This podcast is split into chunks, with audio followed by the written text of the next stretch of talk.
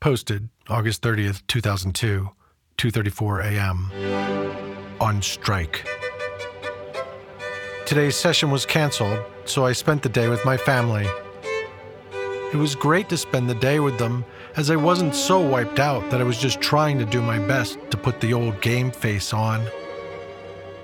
My son, at the age of six, has an insanely intelligent grasp on humor.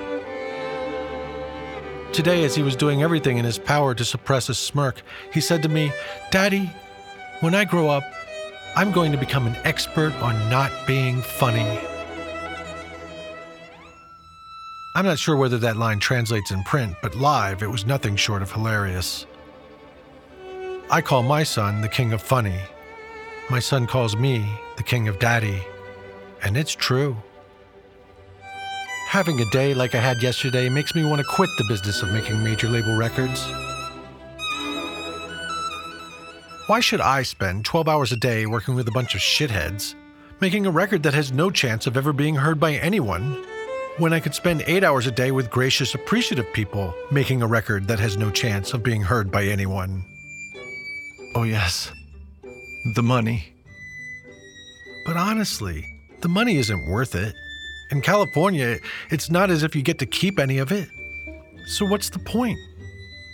The best albums that I've mixed in the past two years have been made by unsigned artists who paid for their own record to be made, very small indie label artists, and major label international artists with small budgets.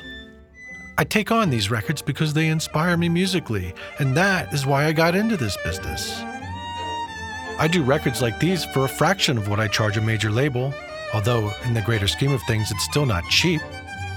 But I'm happier doing these types of records. I'm sure a large part of the reason is that I choose the project rather than the project choosing me. Plus, the people are generally nicer to work with. Making music is sort of like dating. If you see a girl that you think is drop dead gorgeous, but then you go and talk to her and she's obvious trash, her appearance changes for the worse.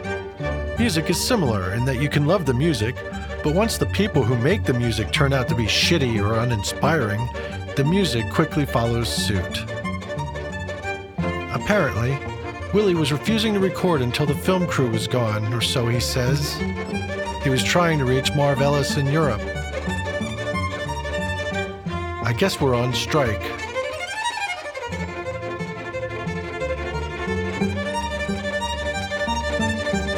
Wonder if I'm getting paid. Mixerman.